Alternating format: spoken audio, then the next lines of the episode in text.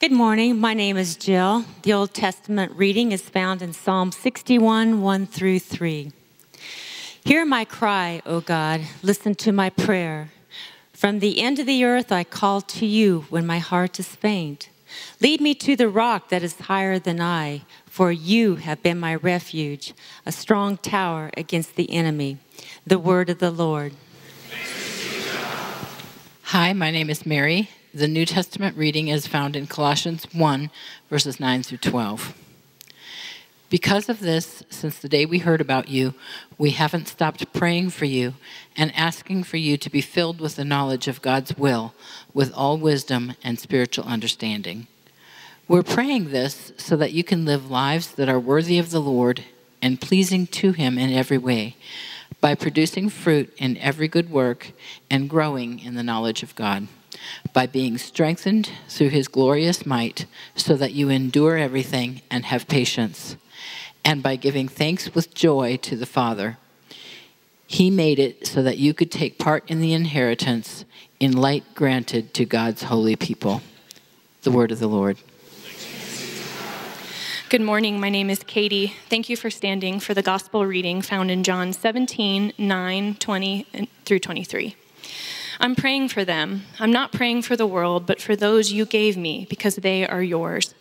I'm not praying only for them, but also for those who believe in me because of their word.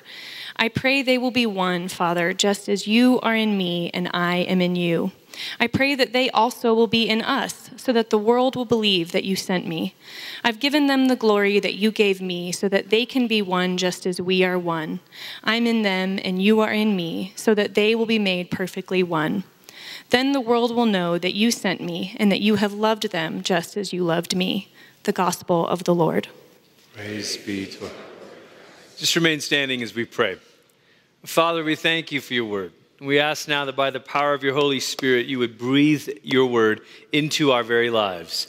And the result would be that our eyes are opened, our ears are opened, our minds and hearts are opened, not just to be challenged or to be informed, but to be changed and transformed. We pray these things in Jesus' name. And everybody said, amen. Amen. You may be seated. Well, good morning, everybody. My name is Glenn Packiam. I'm the pastor here at New Life Downtown. As uh, Evan said earlier, New Life Downtown is one of the six congregations of New Life Church. We've been around for about six years.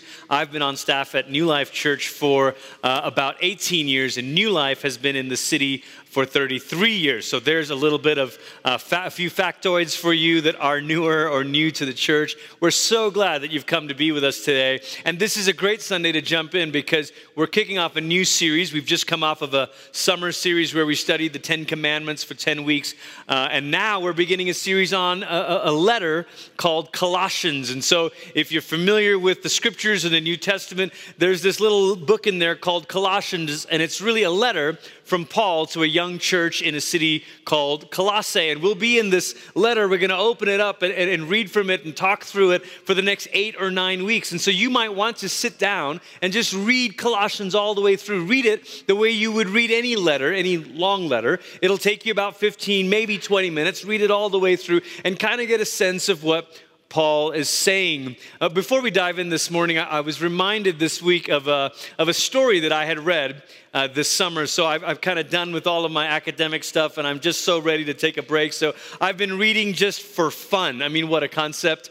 And, uh, and one of the books I read early this year was uh, the story of Magic Johnson and Larry Bird, and uh, it, about their rivalry in the N B A, and the book is called When the Game Was Ours. Now, I moved to the States when I was ten, and so we lived in Portland, Oregon, nineteen eighty-eight. I became, by default, a fan of the Portland Trailblazers. And so, you know, it was not an easy time to be a fan of the Blazers, especially since when they did get good and make it to the finals, there was Michael Jordan. So, um, but I had kind of missed a lot of the Magic and Bird era, and so I enjoyed kind of reading this book and, and, and finding out about it. And one of the, the moments that stuck out to me was, you know, some of you may know this, Magic was forced to retire early because of his diagnosis with uh, H I V, and so he tried several times to make a comeback. It didn't quite work, and, and he sort of stayed around the Lakers organization. And, and one year, the Lakers were doing so poorly that they fired their coach with fifteen games to go. now there's like eighty-two games or whatever in the N B A. You, you must really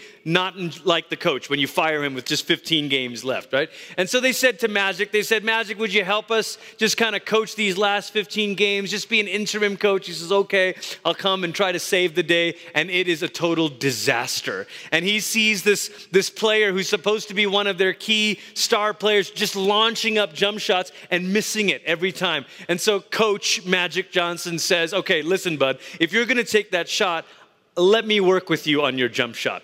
So he says, look, would you show up early to the next practice and I'll work with you? Player says, sure, man.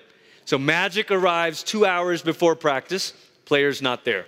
One hour before practice. Player's not there. thirty minutes before practice. Player's not there.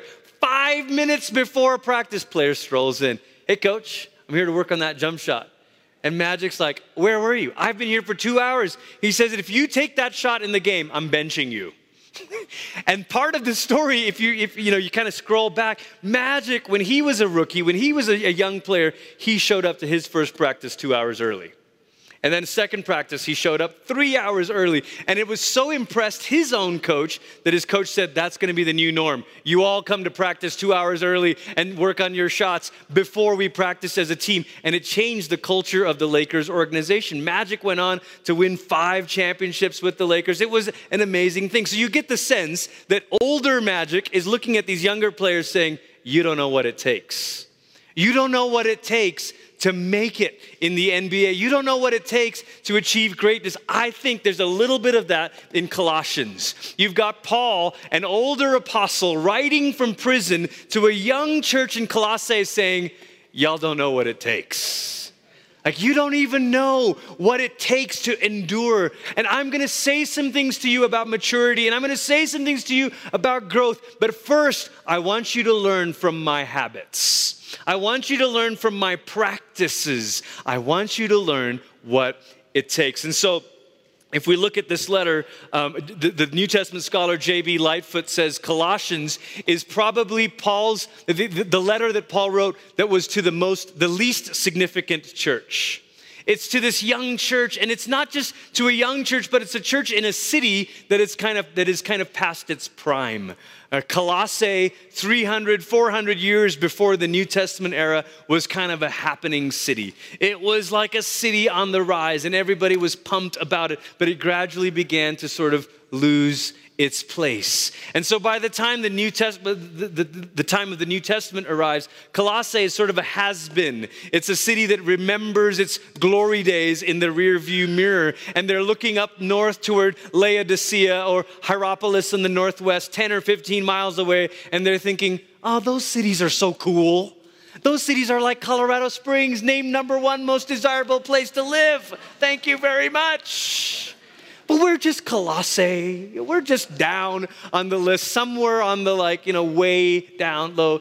And there's this young group of Christians that a guy named Epaphras has planted this church. He's a, he's an associate of Paul's. And so likely the story is that Paul's in prison. There's some disagreement about where he's in prison. Is he in Rome? Is he in Caesarea? N C Wright says probably he was in Ephesus. And so Paul's in this, let's say, Ephesian pr- uh, prison.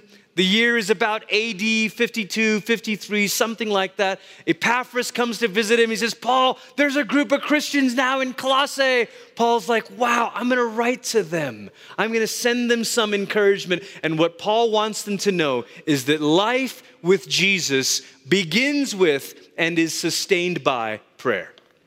It begins with and is sustained by prayer. The very introduction of his letter, fourteen verses, the way we've kind of put verses in there, help us to see that Paul takes prayer seriously. And, and, and it's interesting that in all but two of Paul's letters, he opens either by saying how he's been praying for them, or most of the time by actually writing out his prayer. Isn't that interesting? I mean, it's sort of like praying out loud. Like, why would you do that, Paul? Because he's trying to teach them something. He's trying to say to them, you don't get to be my age in a prison, beaten, bloodied, discouraged, and you don't get to last if you don't cultivate the practice of prayer. And so he wants them to know life with Jesus begins with and is sustained by prayer. If you've got a Bible, you can open up to Colossians chapter one. If not, you can follow on the screens. From Paul, an apostle of Christ. Apostle simply means messenger, the one sent of Christ Jesus by God's will. And Timothy, our brother, to the holy and faithful brothers and sisters in Christ in Colossae. Grace and peace to you from God our Father. We always give thanks to God, the Father of our Lord Jesus Christ, when we pray for you. Isn't that an interesting way to open it? We always give thanks when we pray for you. We've done this since we heard of your faith in Christ Jesus and your love for all of God's people. Skip down to verse nine. Because of this, since the day, there it is again, since the day we heard of, about you, we haven't stopped praying for you. What a phrase. Now, I don't think that Paul means, what he means by this is that he's some sort of a, a, a cloistered, you know, monastic that's like, all I do is pray, pray, pray. No, Paul was active. We know that. We know that he was, uh, um, he had this sort of trade on the side as well. And so there's something about Paul's life that is on the go, that he's not sort of living in this cloistered world where we can say, well, sure, Paul, you don't stop praying, but me, I got things to do. Do. You know, Paul, I think what Paul is trying to say when he says, we haven't stopped praying for you, is he's saying, prayer is my habit.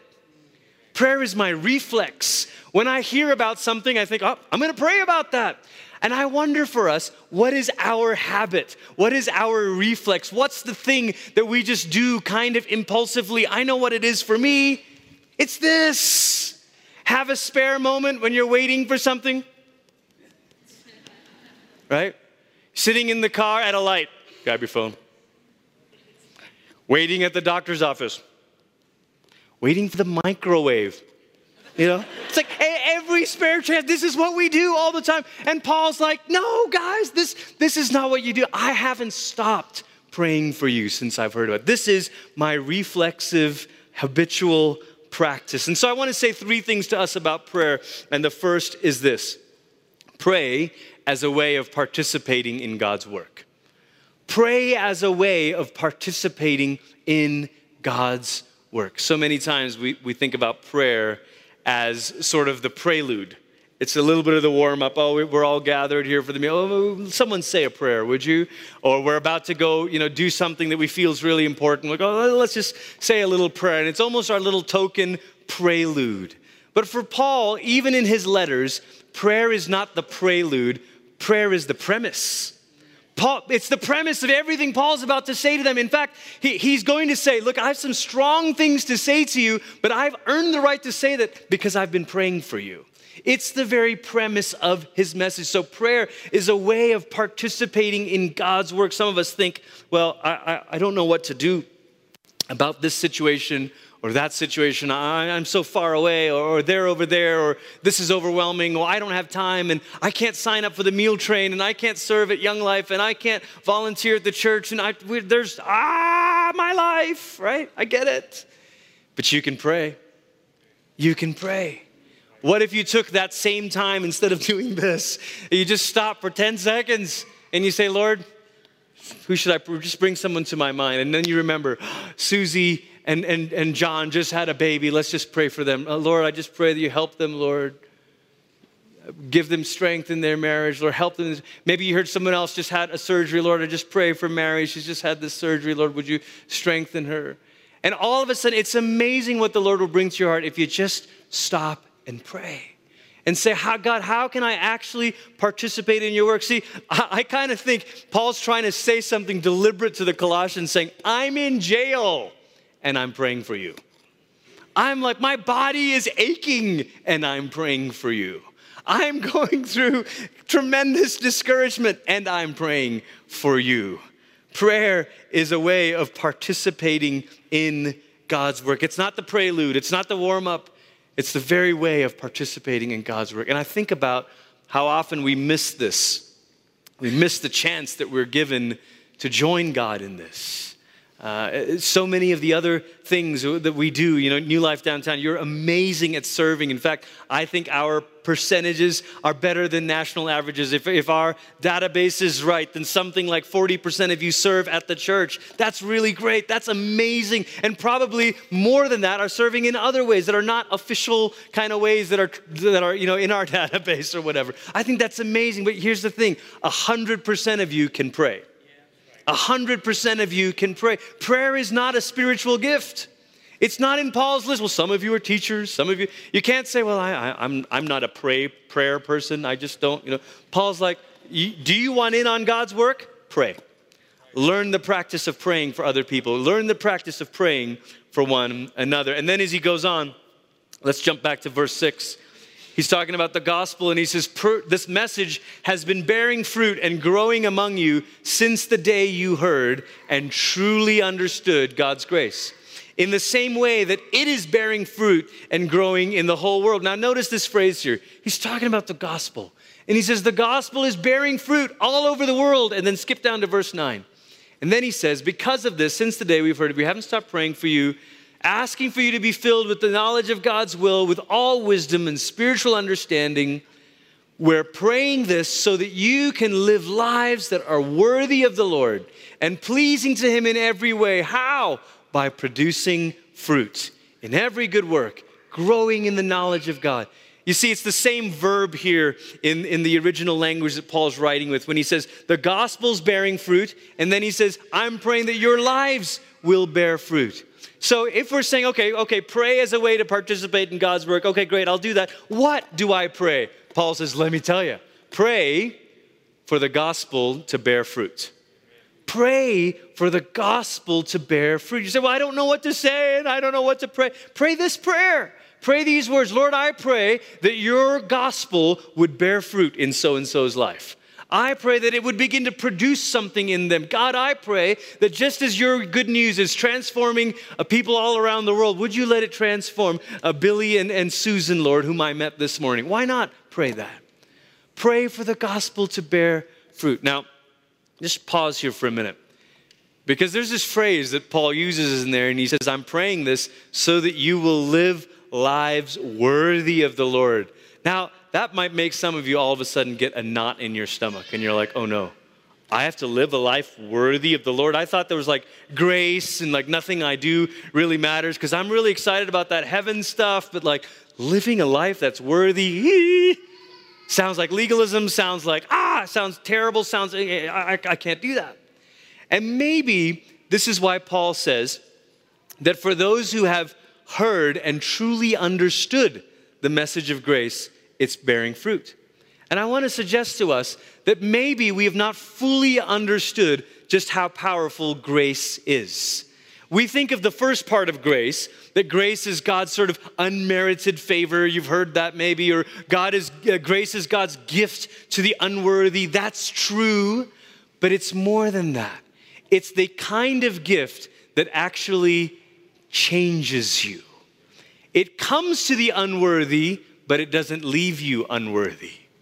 It's given to the unworthy, but it's designed to make you worthy. God's grace is a gift to the unworthy, designed to make them worthy. It gets inside you and it changes you. And if you think, well, that doesn't sound like a gift. I thought this was a gift with no strings attached. Turns out God wants something. Yes, but actually, maybe it's helpful for you to, to not think of God's gift in this sort of binary, God's move, my move, balance the scales kind of way. Because when we think like that, we, we, we might say, well, God did this. He gave Jesus. He died for you.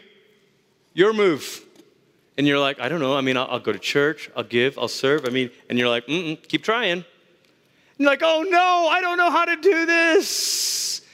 Instead of realizing that we shouldn't be thinking of, of grace in terms of these binaries of this is what God does, now what will you do? But think of grace in a dynamic way, all right? Evan just had their, he talked about how he and Karen just had their, their second child. Welcome back, Karen. Great to see you here as well. Every, every, every parent who's had a child knows that a child is a great gift, and it's a gift that will change your life.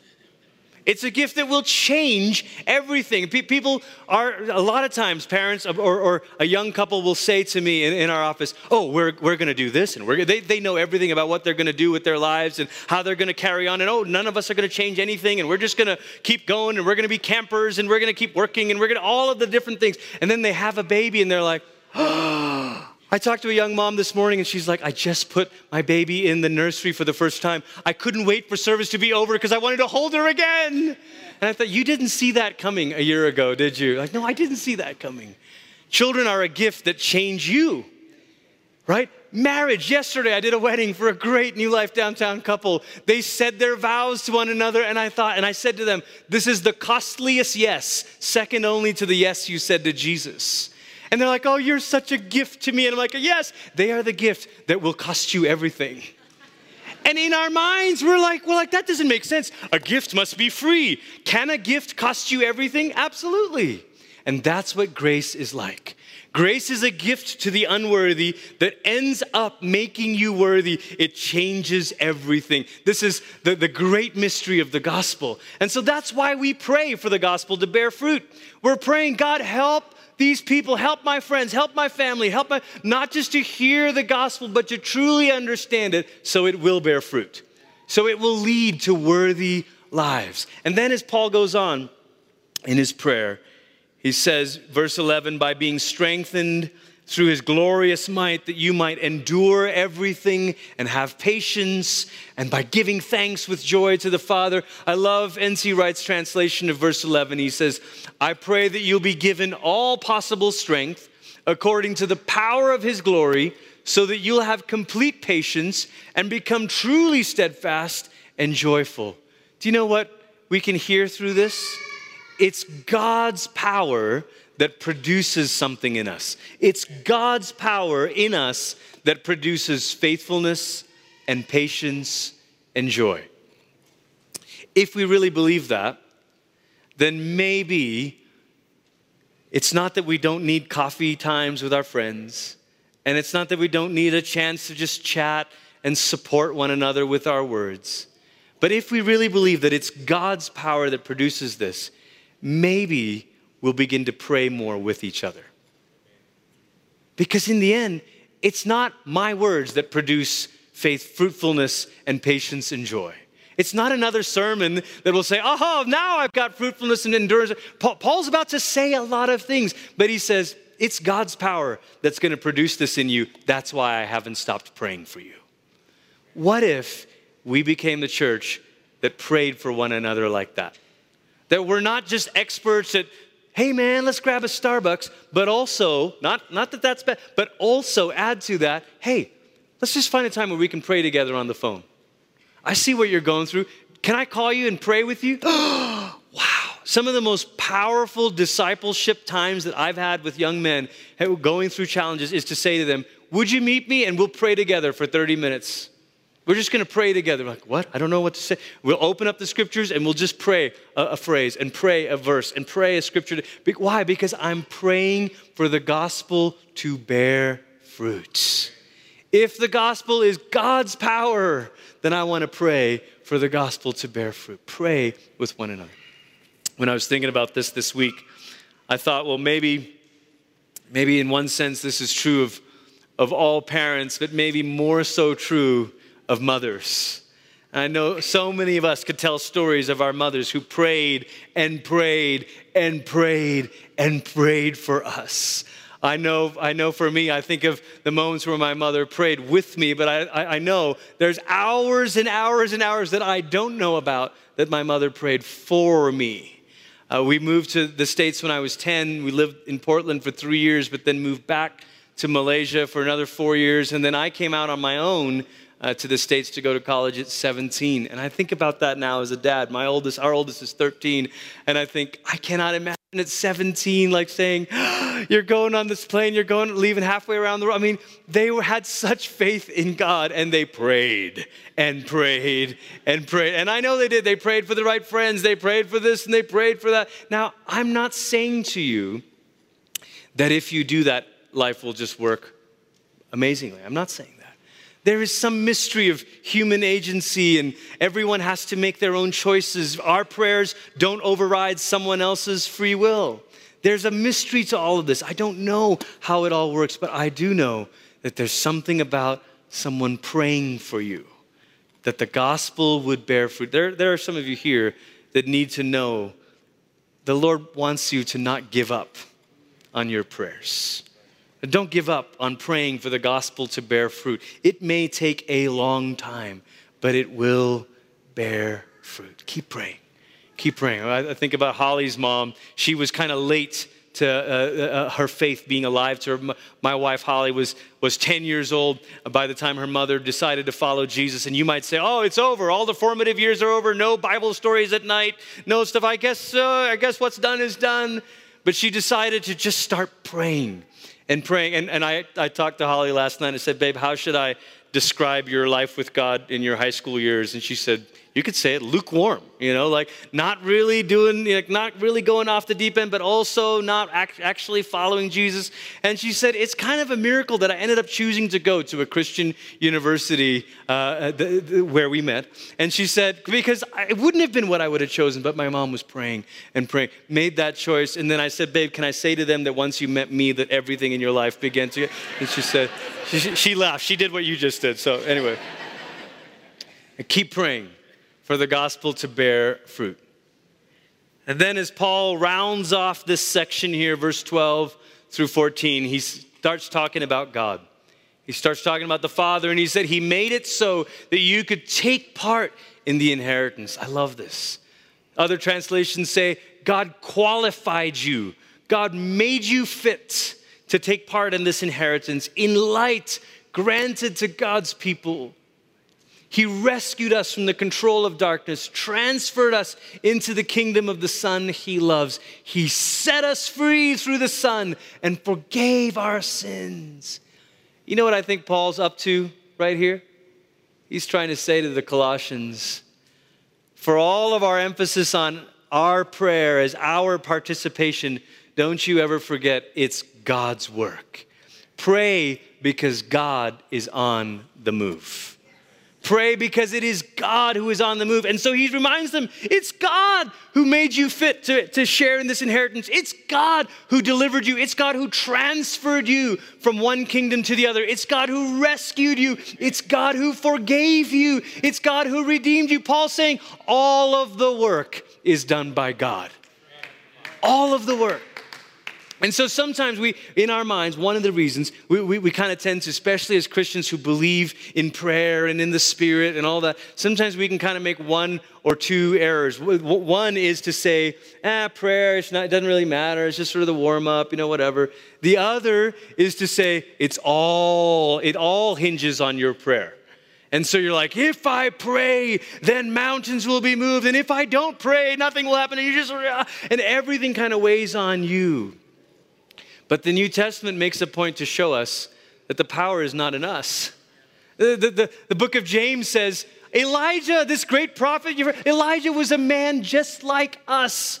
You're like, a man just like us? I wouldn't say that.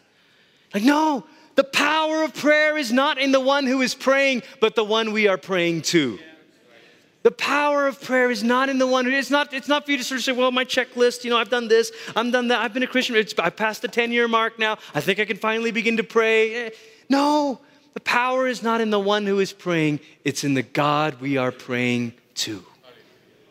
And so when God invites us into this, invites us into prayer as a way of participating in his work, it's a way of saying, hey, I'm already on the move. I am doing this. I am doing, and the gospel has the power to transform and to cause people to bear fruit. So come on and just pray. Just pray. Just start praying for that. Lord, I, I don't know her that well. I just saw this update on Facebook, but Lord, I'm just going to stop right now and I pray for them. And Lord, I'm hearing about this work here. So Lord, I pray. Pray for New Life Downtown. Pray for Young Life. Pray for the different ministries in town. Say, Lord, I pray that through their work, the gospel will bear fruit. Pray for it to bear fruit. And in the end, you, your trust and your confidence is not that you've been so good at praying. Not that you've used all the right phrases and poetic couplets. King James. Your confidence at the end of it all is that God is on the move. It's God who started this. It's God who will complete this. In fact, the letter to Colossians is bookended by prayer. I don't want to steal the thunder from our final week of the series, but you know how Paul ends his letter? He says, pray also for us. Isn't that great? He starts by saying, I've been praying for you. You don't even know me. I've been praying for you. And then he ends it by saying, pray also for us. To kind of show us this is how we all join in together. Now, I imagine that this young church in Colossae, Epaphras comes and maybe he's the one and delivers this letter. And he says, guys, you won't believe it. Paul wrote to you. And they're like, Paul? Paul? Like, like the apostle Paul? Like Paul? Like the one who planted this church? And that? Yes. Like Paul wrote to us. They're like, yeah.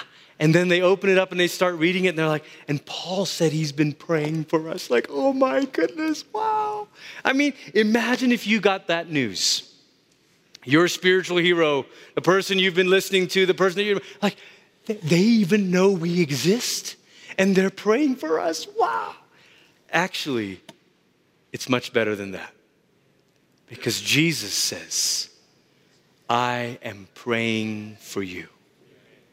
Some of you are sitting here and you're thinking, oh, if only I had the right community. If only I was part of the right church that was a praying church. And if only I knew people who would pray. If only I had a good family. If only I had a mother who was praying for me. If only, if only, if only. I understand. And we need all those things. But at the bottom of it all, what we all have is the Son of God himself praying for us. Our gospel reading this morning shows us Jesus saying, I'm praying for them. I'm not praying for the world. Sounds kind of harsh, but I'm praying for my disciples. And not just for them, but for all who will come to believe. That's us. That's you. The book of Hebrews says Jesus lives and sits at the right hand of the Father, ever making intercession for us. Did you know that at every moment of your day, at every hour, Jesus is talking to the Father about you? That when you think, I'm so alone, I'm so depressed, I can't, I don't know how to get out, that the, Jesus is saying, Father, would you help Karen right now? Father, would you help Jim right now? Father, would you? Jesus is praying for you. You're saying, but I, I'm so overwhelmed and I feel so alone and I don't know how I'll make it and nobody calls. And da, da. I get it. And I hope that more people do call and pray with you. But Jesus is praying for you. And as we begin to come to the table this morning, we come to the table of the one who's already given us his own body and his own blood to be our bread and our cup. How much more will God give us then, Paul says in Romans eight? How much more? If you just use just a little bit of your sanctified, holy imagination this morning, imagine showing up to the Lord's table this morning as though it were showing up to a feast, a meal group that Jesus is hosting for you. And imagine walking in the door and seeing the meal. Jesus himself says, it's my body, my body, I'm here. I'm giving myself for you. And imagine walking in and Jesus says, hello, my friend. Hello, it's so good to see you. Chase, I've been waiting to see you. You're here. And Jesus says, I've been praying for you. You're like, what? Jesus, I've been praying for you. Now come on in and eat and drink. Come and feast at my table. And so this morning, as we bow our heads and as we get ready to come, we come to Jesus' table, trusting in the gift and the prayer and the sacrifice of the great high priest. And one of our Our own habits here as the church is to come to the table praying a particular kind of prayer, a prayer of confession. And confession is simply a way of saying we're in need. Lord, you be the one. You be the one that helps us. We haven't loved you with our whole heart. We, we haven't loved our neighbors as ourselves. So Lord, would you wash us. Would you give us again the gift that transforms? Would you awaken us to the power of the gospel? Would you transform us? So pray this with me this morning. Most merciful God, we confess we have sinned against you in thought, word, and deed, at what we have done, by what we have left undone. We have not loved you with our whole heart. We have not loved our neighbors as ourselves. We're truly sorry. We humbly repent. For the sake of your Son, Jesus Christ, have mercy on us. Forgive us, that we may delight in your will and walk in your ways to the glory of your name.